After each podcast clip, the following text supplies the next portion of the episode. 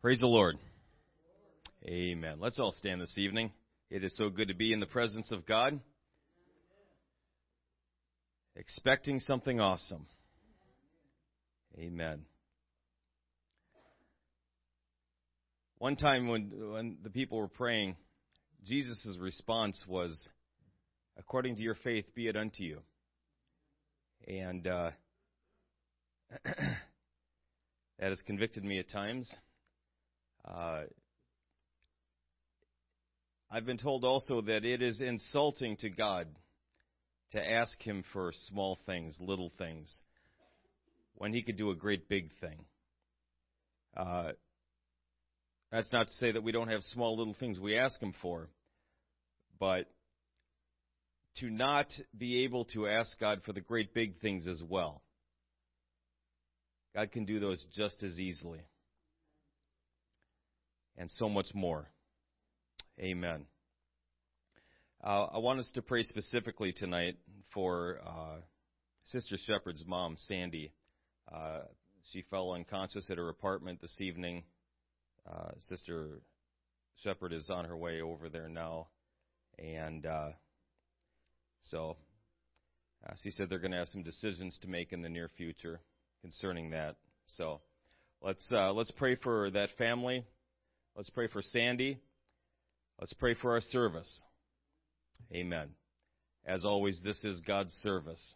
We are His people. Let's ask that His perfect will would be done, that He would have complete freedom and liberty here to do everything that He wants to do today. Lord Jesus, you're an awesome God.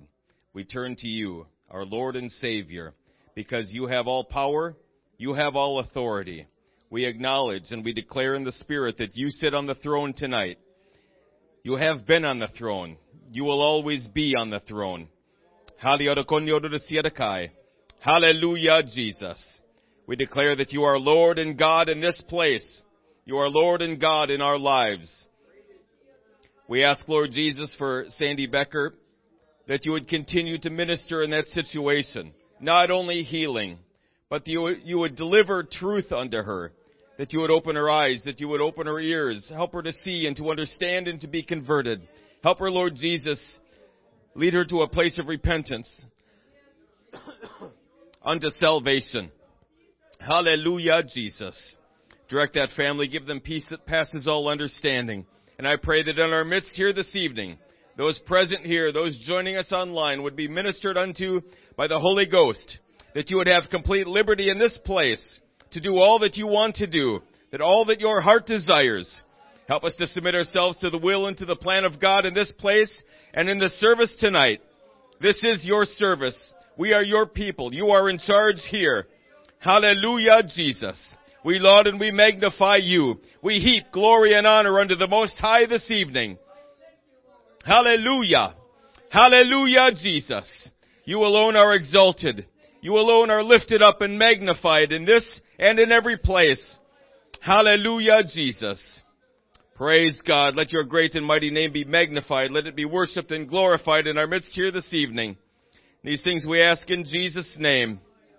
Hallelujah, Jesus. Hallelujah, Jesus. In Jesus' name we pray.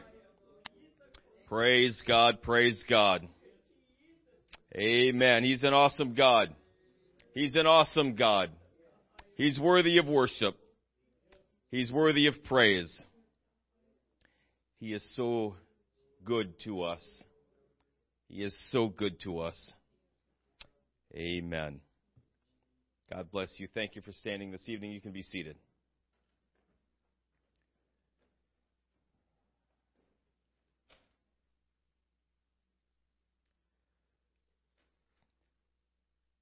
We left off last week on a study of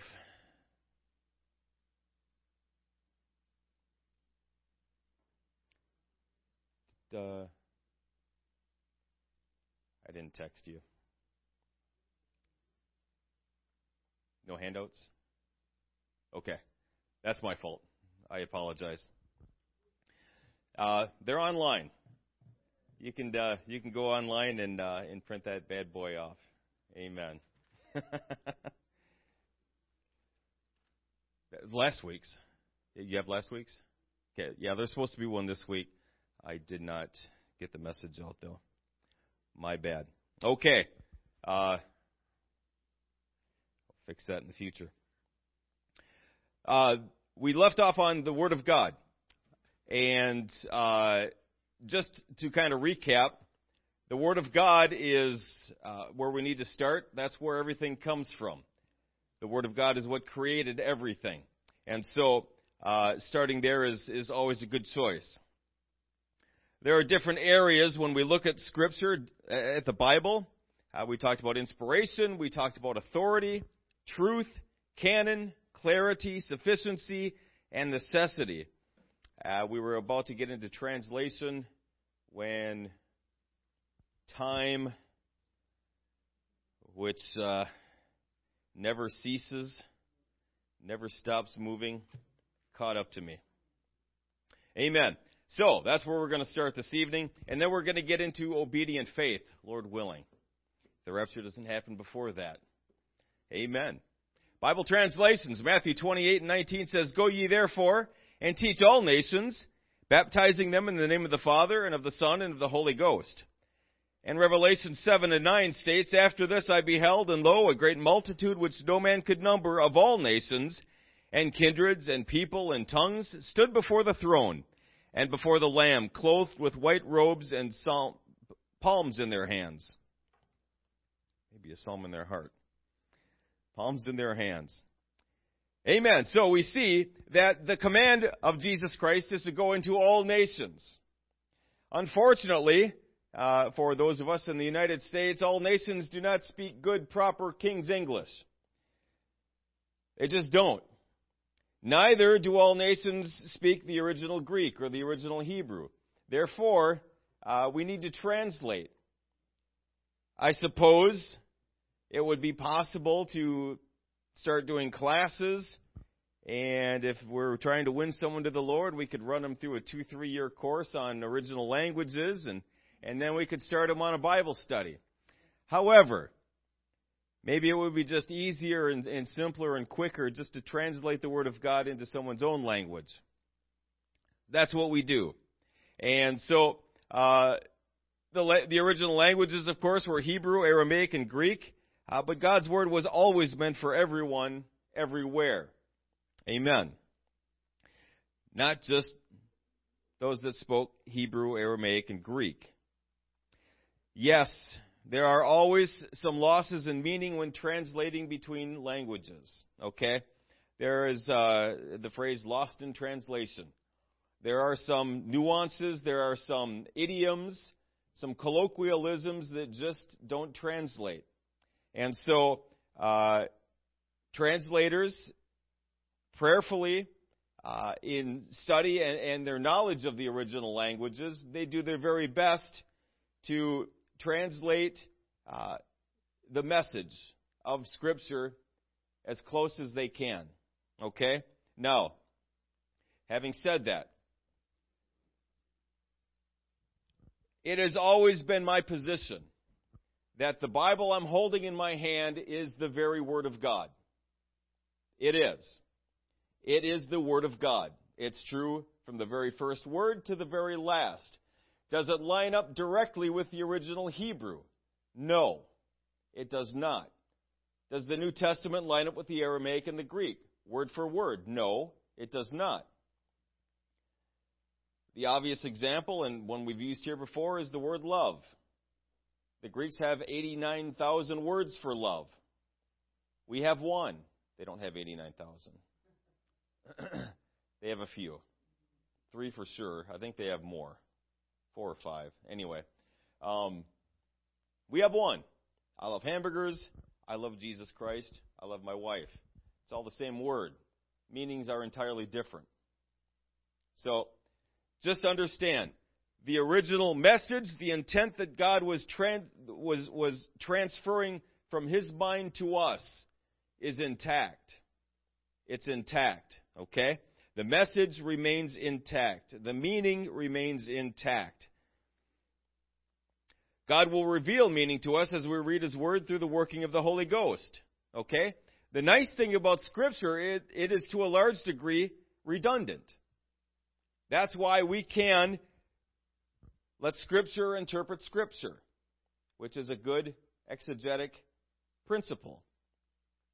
We need to let Scripture interpret Scripture. And because it is redundant, if we have confusion in one area, we can look at probably a couple other areas to get clarification.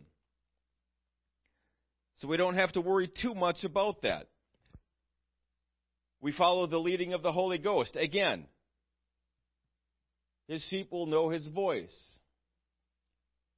And when we're reading something prayerfully, when we're reading something with the intent to seek God for understanding,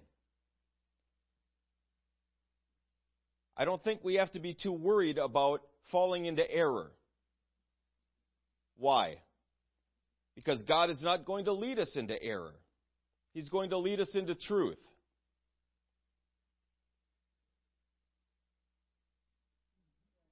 How are we doing tonight? okay. Just checking. No one's saying anything. you don't have to say anything. I just now that I know we're good. Okay.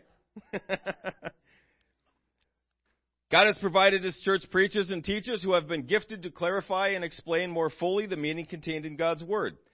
Uh, these are actual callings. Teachers, especially, are, are anointed by God to be able to read Scripture and then transmit the meaning of that or explain it more fully or more completely so that somebody can, oh, okay, that's what that means. Oh, that's how I can apply that. And it's a beautiful thing. When a, when a God ordained, God anointed teacher comes and explains God's word to us. To get the gospel to all the world, we must translate God's word into languages people can understand so that God's word is made available to them. It was never God's intention to keep his word from people. It was always his intention for them to have it, to possess it for themselves. I still can't get the words of our missionary that we had here recently out of my mind. Well, his wife, I think. People would give weeks' worth of wages to buy a Bible that they couldn't even read. That is that is awesome. And that is convicting. Amen. There are people so desperately hungry for God's word in this world. And all they're waiting on is a good translation. That's all they're waiting on. Amen. Interpretation. Luke 24:27 says, "And beginning at Moses and all the prophets, he expounded unto them in all the scriptures the things concerning himself." Okay, we need to understand at the outset that there is only one correct interpretation of God's word. And that's not my interpretation. And it's not your interpretation. It's God's interpretation. He is the one that needs to interpret His word to us. Interpretation, in the sense we're describing here, means that you're trying to answer the complaint I don't understand this. Can you explain it to me? There's nothing wrong with going to the Lord, going to someone else, and saying, I'm having trouble understanding this scripture. Can you tell me what it means? Going to the Lord in prayer. Can you please help me out? Of all people, God is going to know what that means. I promise you. He knows what every scripture in this book means. So if we ask Him, He will give us wisdom. Understand also this problem arises from a deficiency in the hearer, not from any shortcoming in Scripture. Again, it has been God's intent from the beginning for people to possess the Word of God, but not just to possess it, but to be able to understand it. Scripture, excuse me, the Word of God is very easy for us to understand when we approach it properly, when we approach it prayerfully, when we approach it with the idea of receiving from the Lord the meaning of this Scripture, passage of Scripture, rather than approaching the Word of God with a predetermined idea of right and wrong and looking for confirmation in God's Word. that approach is going to lead to confusion. It's going to lead it's going to lead to worse things. But starting off, it's going to be very difficult for you to understand certain scriptures, especially those that contradict your preconceived ideas of right and wrong. So when we approach the Word of God properly, prayerfully, wanting to receive from the Lord, Scripture is easy to understand. Now, I'm not saying that you're still not going to have uh, issues from time to time, okay? My point is that the Word of God is easy to understand. Either when we read it, when we pray over it, or when it's been explained to us. We can receive that. And it's okay. Awesome. That's what I needed to know. Thank you. And then we go about and we start doing that. Or we stop doing what it says not to do. But any problems understanding Scripture does not come from Scripture itself. Again, it's God's perfect will for you to understand what He's trying to convey. There have been many controversies concerning biblical interpretation. Some are too literal when the text is obviously meant to be taken allegorically. A lot of revelation, for example, is allegory, not to be not meant to be taken literally. Conversely, some seek to allegorize every scripture when they were obviously meant to be taken literally. The book of Genesis, for example. A lot of people like to allegorize the creation event. Those weren't literal days. Those were just periods of time. Those were uh, Satan wasn't a he's not a physical entity. He's not an actual real person. He's he's an idea. He's a, he's a concept. It's an allegory. It's it's a it's a representation of something. No, that's not true either. So there are many rules and guidelines on how to properly interpret Scripture, rules of definition, usage, context, etc. But they are all of themselves ineffective without the leading and guiding of the Holy Ghost. That is first and foremost when we approach Scripture. We need the leading and guiding of the Holy Ghost to help us. We need God to help us, to give us revelation, to, to expound the meaning of these verses to us. The question we're trying to answer is what is God trying to tell me here rather than what do I think this means?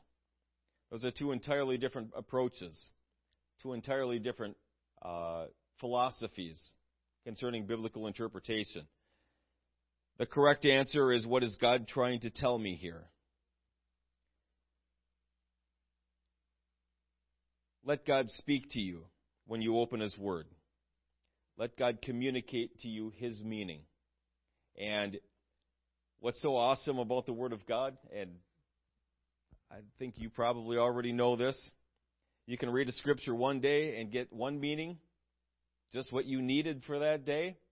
You can come back a year later, read that again, and it the message is entirely different, but it's exactly what you needed. Same meaning, same scripture. But it's communicated to you differently.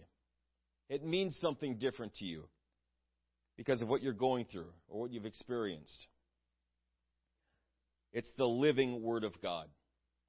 You can read it for a thousand years. You can read the same verse for a thousand years. And then the next day, you can approach that same verse and get something brand new out of it. It's awesome. It's infinite. You will never plume the depths of this book. It's an awesome book. Okay, rule of faith. I said that would be covered in another lesson. We're at the other lesson. How about that? In concluding this one, as the tabernacle was at the center of the Israelites' encampment in the wilderness, so must God, God's Word, be at the center of our lives, every aspect of our lives, as we move through the wilderness of this world on our way to the promised land. Amen.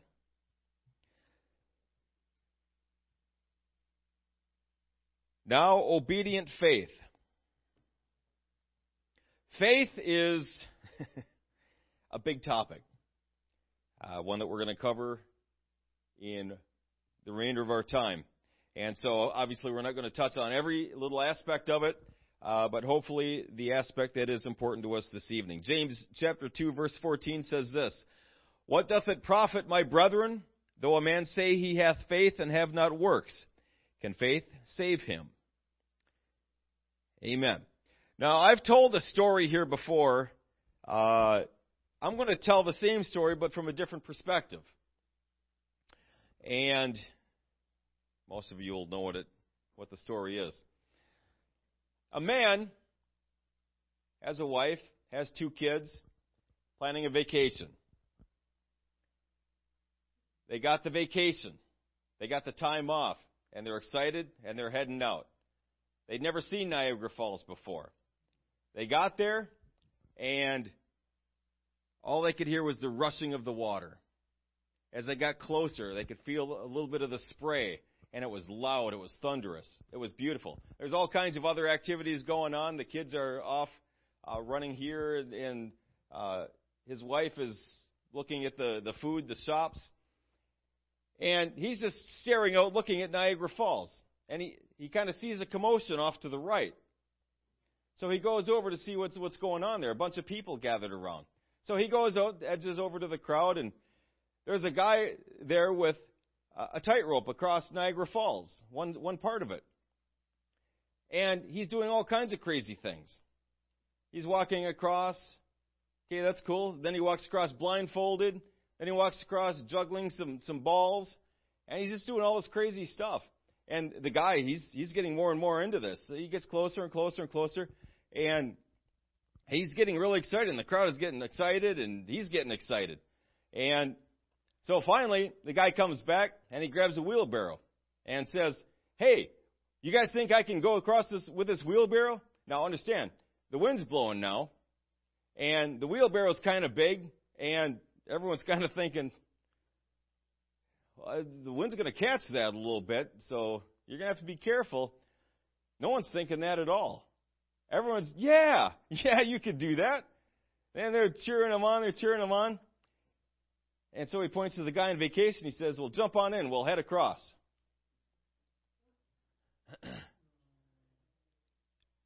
he's not cheering anymore. Now he's kind of a little bit afraid. What's going through the man's mind? What was going through him a second ago? Nothing. This guy can do this. No problem. He's been doing all this other stuff. But now, now he's asking me to commit to this. And he doesn't want to. See, if that guy, the guy walking across the tightrope, if he fell in, that would be unfortunate. Sure. I'd be kind of kind of a downer on my vacation day. But it's not going to affect me at all. I'll get over it. I still got a week left. We'll get over it. That guy, he won't get over it. He's gone. So I don't care. Yeah, go. You probably can. But now, if I got to go, if I'm committing to it, now I got some skin in the game, don't I?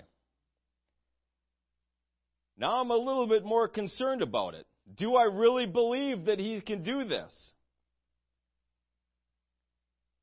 Now I'm not so sure. And a lot of Christians are like that exactly. They're like that precisely. They're fine to commit as long as I don't have to put any skin in the game. They'll cheer everyone else on. But if anyone asks of them,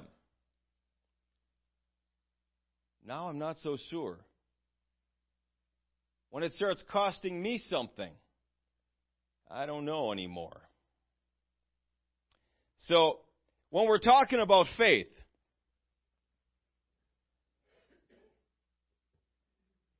I'm not going to say anything probably tonight you haven't heard before.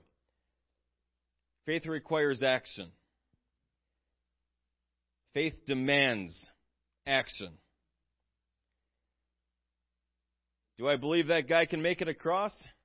prove it, demonstrate it. Otherwise, it's just talk. That's all it is. Hebrews 11 and 1, familiar verse to most of us. This is the, the scripture people most will likely come to when we're talking about faith. Faith is the substance of things hoped for, the evidence of things not seen. And the rest of Hebrews chapter 11 is a record of not people explaining the nature of their faith, not people going in depth as to why they believe what they do, they're not even trying to explain the importance of faith. It's a record of what they did. It's a record of what they accomplished, what they wrought through faith. It seems to me, generally speaking, that God is, is really excited about results. Results. When we're born again, he wants to see us grow. He wants to see us mature. He wants to see us learn. He wants to see us at some point producing for the kingdom of God.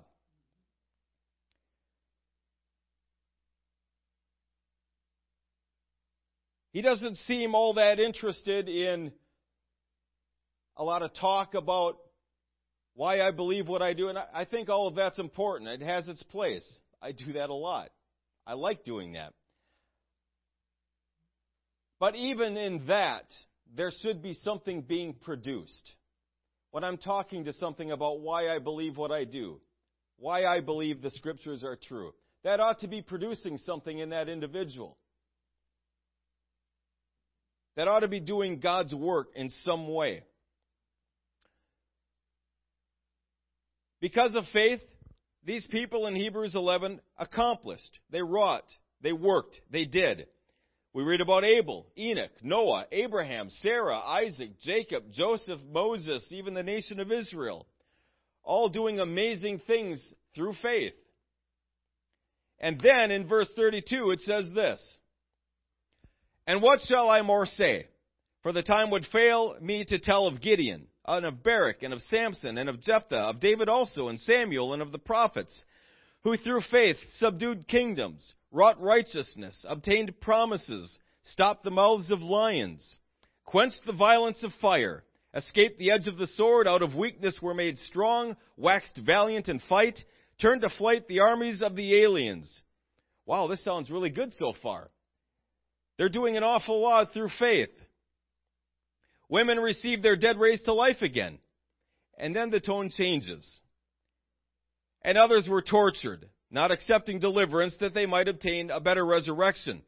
And others had trial of cruel mockings and scourgings, yea, moreover, of bonds and imprisonment. They were stoned, they were sawn asunder, were tempted, were slain with the sword. They wandered about in sheepskins and goatskins, being destitute, afflicted, tormented, of whom the world was not worthy they wandered in deserts and in mountains and in dens and caves of the earth. And these all, having obtained a good report through faith, received not the promise. So there's two aspects of faith I want to touch on tonight. Faith produces results, first of all. Faith also produces endurance. Okay, results. It matters in what or in whom we believe. It matters what the object of our faith is. If we don't believe in the right object, the right person, it doesn't matter. If we look at 1 Samuel chapter 4, we'll look at verses 1 through 3.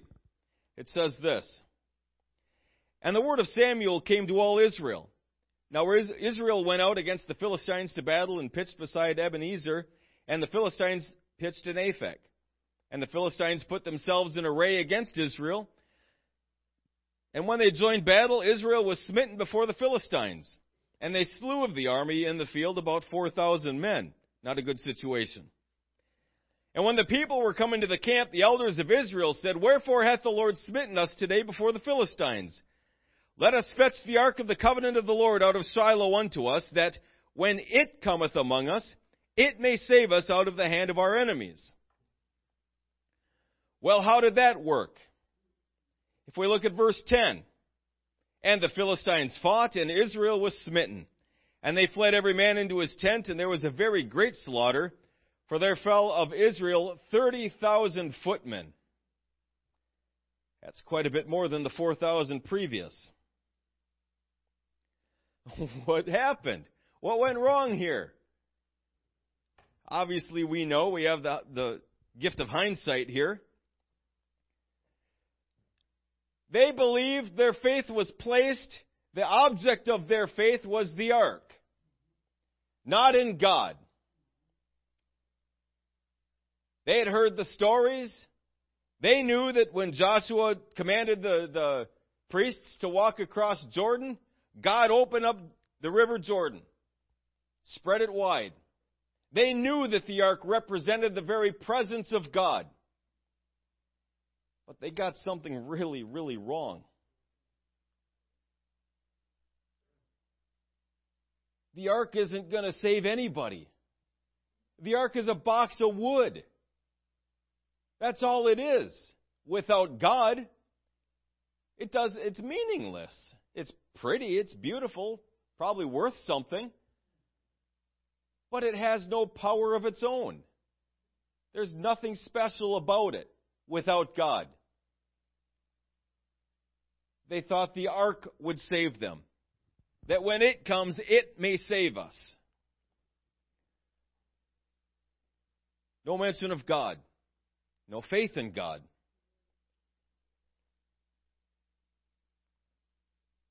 I don't doubt that they believed. I don't doubt that they had faith, great faith, in the ark. But it didn't matter, did it? It didn't matter one bit. If we look at Numbers chapter 21, verses 4 through 9. And they journeyed from Mount Hor by the way of the Red Sea to encompass the land of Edom, and the soul of the people was much discouraged because of the way. Ever been there? And the people spake against God. Hopefully you haven't been there. And against Moses. Wherefore have ye brought us up out of Egypt to die in the wilderness? At least at least come up with something different. If you're going to complain and moan and whine and gripe, come up with something original. It's the same stuff. Since they crossed the Red Sea to this present moment, it's the same thing. Same complaints. For there is no bread, neither is there any water, and our soul loatheth this light bread. And so the Lord sent fiery serpents among the people, and they bit the people, and much people of Israel died. Therefore the people came to Moses and said, We have sinned, for we have spoken against the Lord and against thee. Pray unto the Lord that he take away the serpents from us. And Moses prayed for the people. I didn't consider this before, had not considered this before, but just seeing it now. It's interesting that they always want Moses to pray. They always, they always want Moses to go before God and, and clear this up for us, please.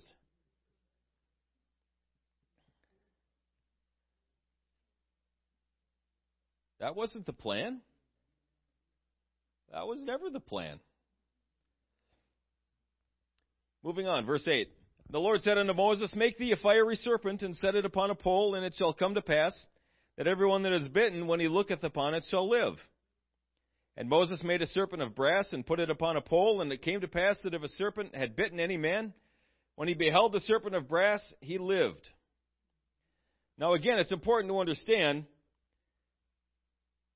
this brass pole is just a brass pole. That's all it is. It's obedience to the Word of God that's going to heal them.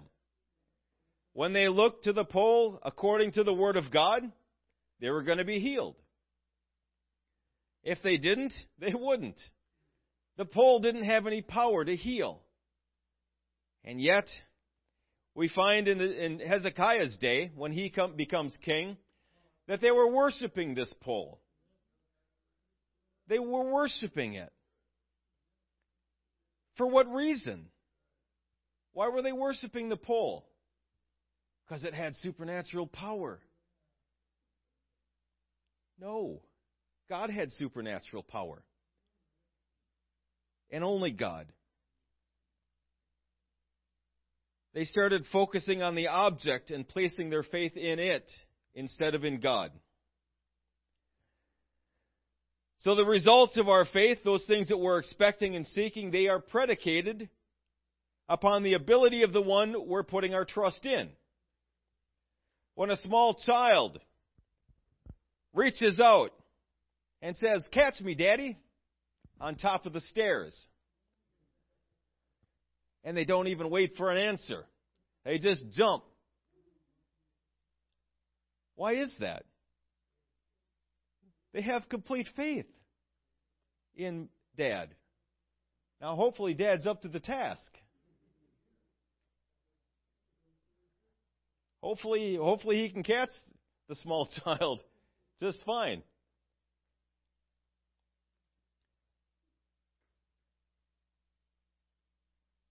I'll speak for my family because it, it's there are a lot of people more than more than I had ever thought that didn't have this kind of upbringing. I didn't have a perfect upbringing by any stretch of the imagination, but there was always food on the table. I always had clothes on my back. There was always money for everything that, that needed to be taken care of. And so, when I was growing up, I didn't even think about that. I didn't think about where the food came from. I didn't think about, well, Dad had to go, he had to go work and get a paycheck and then go and buy groceries. Later on, I found out about buying groceries. but, but as a small child, I just supper time, okay, and there's the food, all cooked and ready to go. And I never worried about it. I know some of you have. But I never did.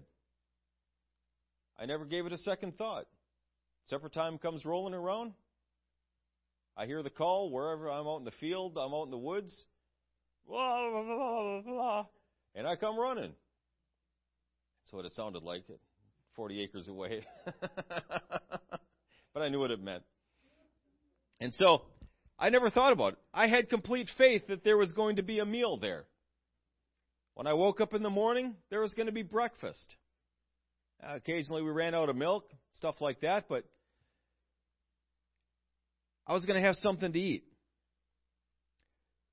Those people who didn't have that kind of upbringing, they didn't have that kind of faith. They didn't always trust. They didn't always believe that there was going to be a meal waiting there for them. People with their government. There is, there's a lot of faith in our government today. People just expecting the government to take care of us. And good, bad, or indifferent, I'm not sure that that's, that's a good place to put our faith. I'm just not 100% convinced that the government has my best interest at heart. Not 100%. Believing in ourselves or in a loved one. How many, how many people have loved ones that have let them down? Probably all of us. How many have let themselves down? Probably all of us.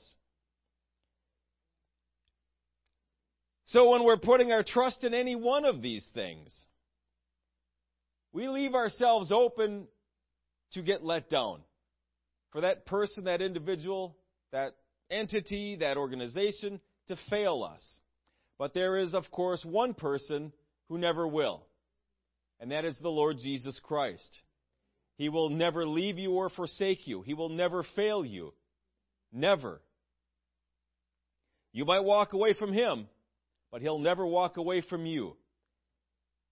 Never. James speaks about putting our faith in God and the works that demonstrate that faith. In James chapter 2, verses 14 through 23, I know it's a little long reading, but we'll get through it. Verse 14, What doth it profit, my brethren, though a man say he hath faith and have not works? Can faith save him? If a brother or sister be naked and destitute of daily food, and one of you say unto them, Depart in peace, be ye warmed and filled. Notwithstanding ye give them not those things which are needful to the body, what doth it profit? Even so faith, if it hath not works, is dead, being alone. Yea, a man may say, Thou hast faith, and I have works. Show me thy faith without thy works, and I will show thee my faith by my works. Thou believest that there is one God? Thou doest well. The devils also believe and tremble. But wilt thou, O vain man, wilt thou know, O vain man, that faith without works is dead? Was not Abraham our father justified by works when he had offered Isaac his son upon the altar? Seest thou how faith wrought with his works, and by works was faith made perfect? And the scripture was fulfilled which saith, Abraham believed God, and it was imputed unto him for righteousness, and he was called the friend of God. Again, belief, faith will always produce a result, an action a choice. Stating that I believe without any resulting action is kind of like standing on a street corner with a picket sign saying, I am against poverty. I hope you are against poverty. Okay? I hope you're not for poverty. But what is he doing? Of course he's against poverty. We're all against poverty. The picket sign isn't going to feed anyone. It's not going to clothe anyone. It's not going to help anyone. No skin in the game. Something easy to do. I think today they call it virtue signaling. They're just putting stuff out on Facebook. Oh, I am against this. I'm for that. Awesome. So, so what does that mean? What, what are you, what are you doing toward that end? I'm, posting on Facebook.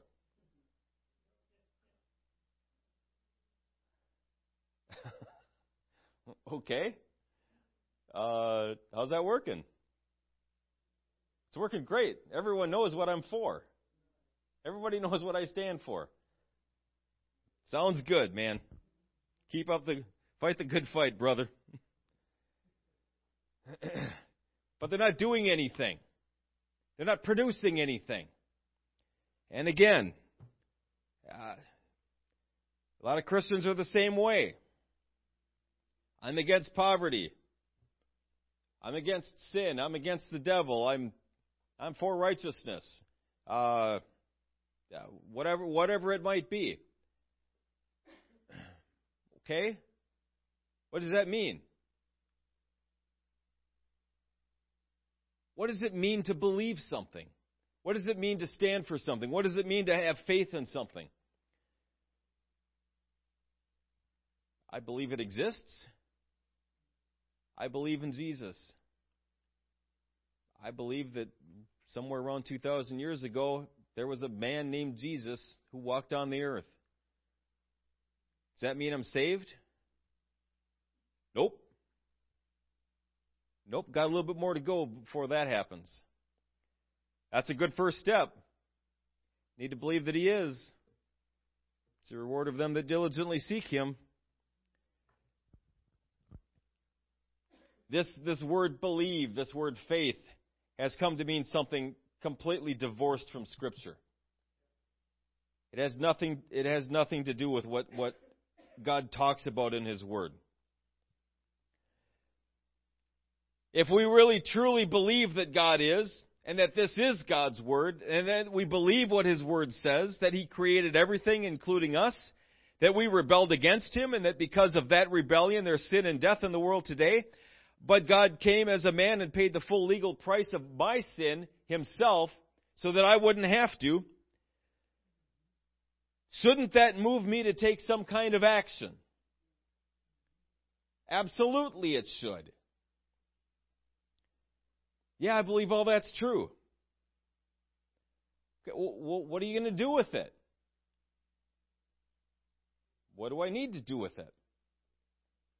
I already said I believe it. That's not enough. It's good that you believe that. I'm glad you believe that this is the Word of God and that it's true. But something more needs to take place. If our faith is centered in God's Word, then yes, it would cause us to take action. But not everyone's faith is in God or in His Word. So that means there's going to be a different action or a different result that ensues. I've used this example before. If I truly believe in the power and in the efficacy of prayer, I'm going to be a praying man.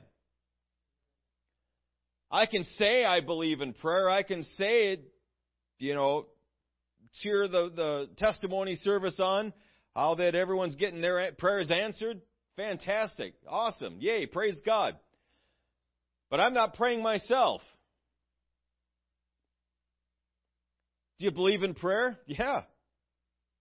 Listen to all the testimonies. Well, why aren't you praying?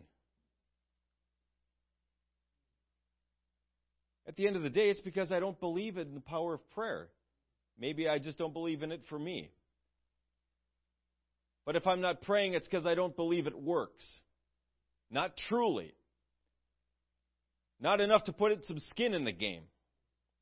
Not enough to get up early and, and, and I got a upstairs that I go to. It's cold right now because there's no heat up there, but it keeps me awake. so that's good. I call it my, my Mount Sinai. I'm climbing up on Mount Sinai. In probably 20 years, it's going to feel like Mount Sinai. but, but that's where I go to pray. And, uh,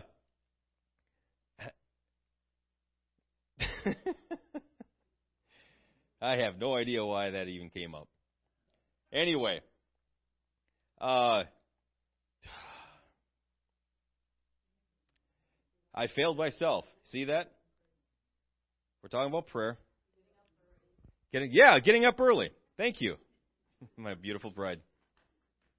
Maybe someone else said it, but I didn't hear you. Um, so getting up early, yeah, putting some skin in the game. There are a few people that like to get up early. I'm not one of them, but I do because it's good for me. Uh, and meeting with God every day, whether I feel like it or not, is not something I always want to do. I don't always want to go up to that cold room, especially when it's 10 below out. It's really cold in there at 10 below. We got a little heater next to the, the faucet there so those don't freeze. Otherwise, that's it. I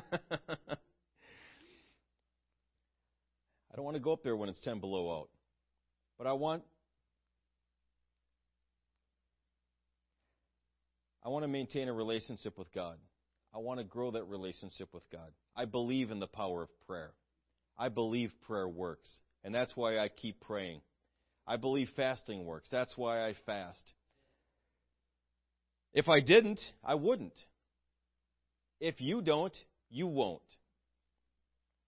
So, in that sense, it becomes really easy then to tell where our faith lies, doesn't it?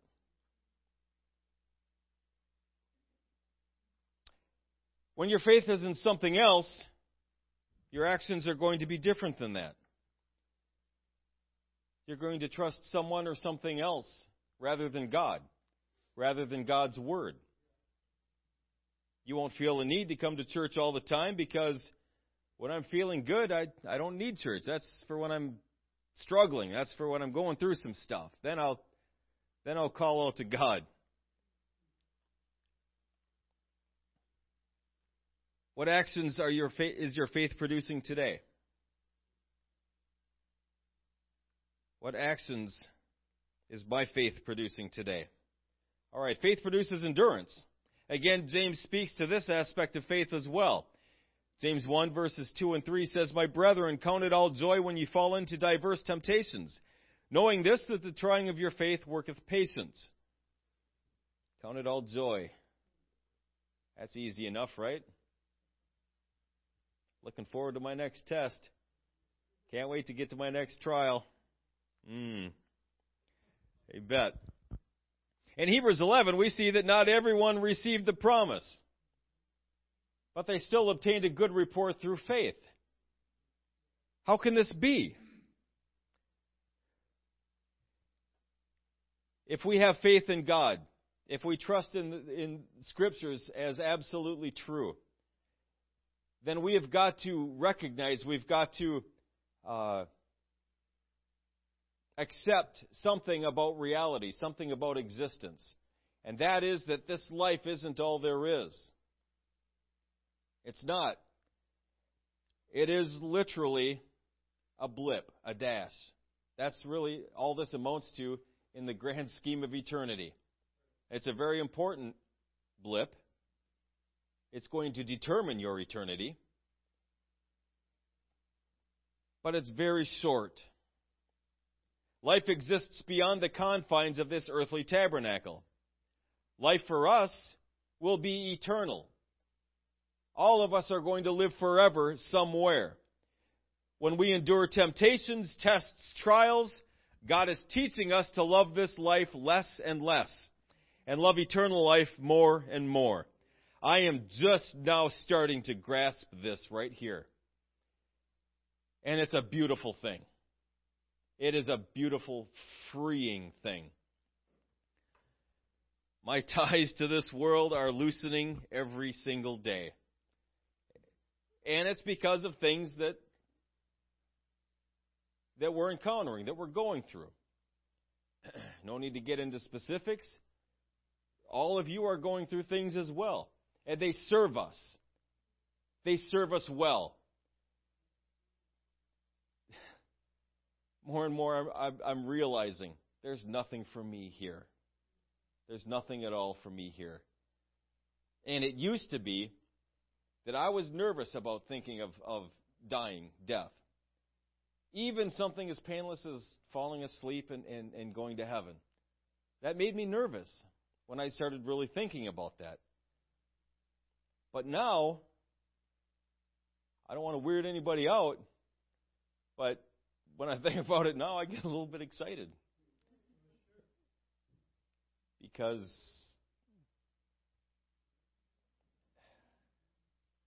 whatever's here is just not worth anything. It's an empty ark. Without God, all of this is meaningless. It means nothing. It's going to burn someday, probably someday soon. I don't know, but I, I believe so. And it's all gone anyway. I am so looking forward to that aspect of my existence. The temptations we endure, the tests we go through, the trials we face, they loosen our bands to this fearful, fallen world. They cause us to, to open our eyes a little bit wider and see this world for what it really is. We need to pull people out of it as fast as we can, as effectively as we can, because it's going down, folks. This ship is sinking fast. And if my hope is here, I don't I don't think all the pity in the world is going to help me. when we hold on to that, we keep hold of that understanding, we're never going to misplace our faith in anything else. We're going to keep our faith in God. We'll know that there's nothing out in this world that's worthy to put my faith into. It's mortal, it's secular, it's temporal. It's going to bust, destroy, it's going to get lost or stolen, it's going to leave. People are going to come and go out of my life, whether I want them to or not.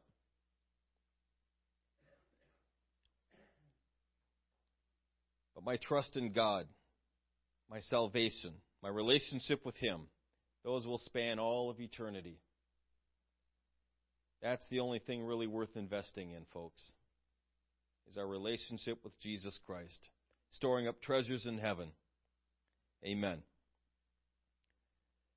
When our faith and our confidence is in God, we can trust Him to see us through all of life's storms or to take us home. Either one is just fine.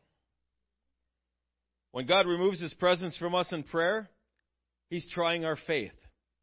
When God allows us to suffer loss or heartache, He's trying our faith. When God places us in impossible situations, are we going to call for the ark? Will we worship a brazen snake? Or is our faith going to stay in Jesus Christ? Everything will fail us. Everyone will fail us ultimately, except for God. Except for God. In this case, the action faith may cause us to take is to patiently wait on God. Maybe the action our faith will manifest in times of endurance, test, temptation, is to fall on our faces before Him. But our faith in God will cause us to call out to Him to rely on Him, to trust in Him, to believe in Him, and only Him. Amen. James 1 22 through 23, 25 says this But be ye doers of the word, and not hearers only, deceiving your own selves. For if any be a hearer of the word and not a doer, he is like unto a man beholding his natural face in a glass. For he beholdeth himself, and goeth his way, and straightway forgetteth what manner of man he was. But whoso looketh into the perfect law of liberty and continueth therein, he being not a forgetful hearer, but a doer of the work, this man shall be blessed in his deed. Amen. And I close with this. When we read God's Word, when we hear it preached or taught, when we're reading it for ourselves, we need to do it. We've heard this a thousand times. But we need to do it. Hearing it is not enough. Hearing it doesn't check all the boxes. Hearing it There's a blessing in hearing the Word of God? Sure. But God can't manifest Himself in my life the way He wants to unless I'm doing it, unless I do the Word of God. When we hear a scripture we don't like, we choke it down. Doesn't matter if I like it. It's good for me. I was a very picky eater when I was growing up. I guess I could afford to be. I didn't like beef roast. Can you imagine that? It's just awful. Awful. God delivered me. I love I love beef roast. No. I didn't like cooked carrots. I, I didn't like all kinds of stuff. I didn't like pretty much anything green. Anything green except a salad. I liked salad. Otherwise, but I had to eat it because I wanted dessert. And I, the only thing standing between me and that fresh apple pie was that stupid pile of broccoli. I choked it down. I almost gagged on it. But I choked it down. I love broccoli now. I'll eat it all day long. But I wanted that pie.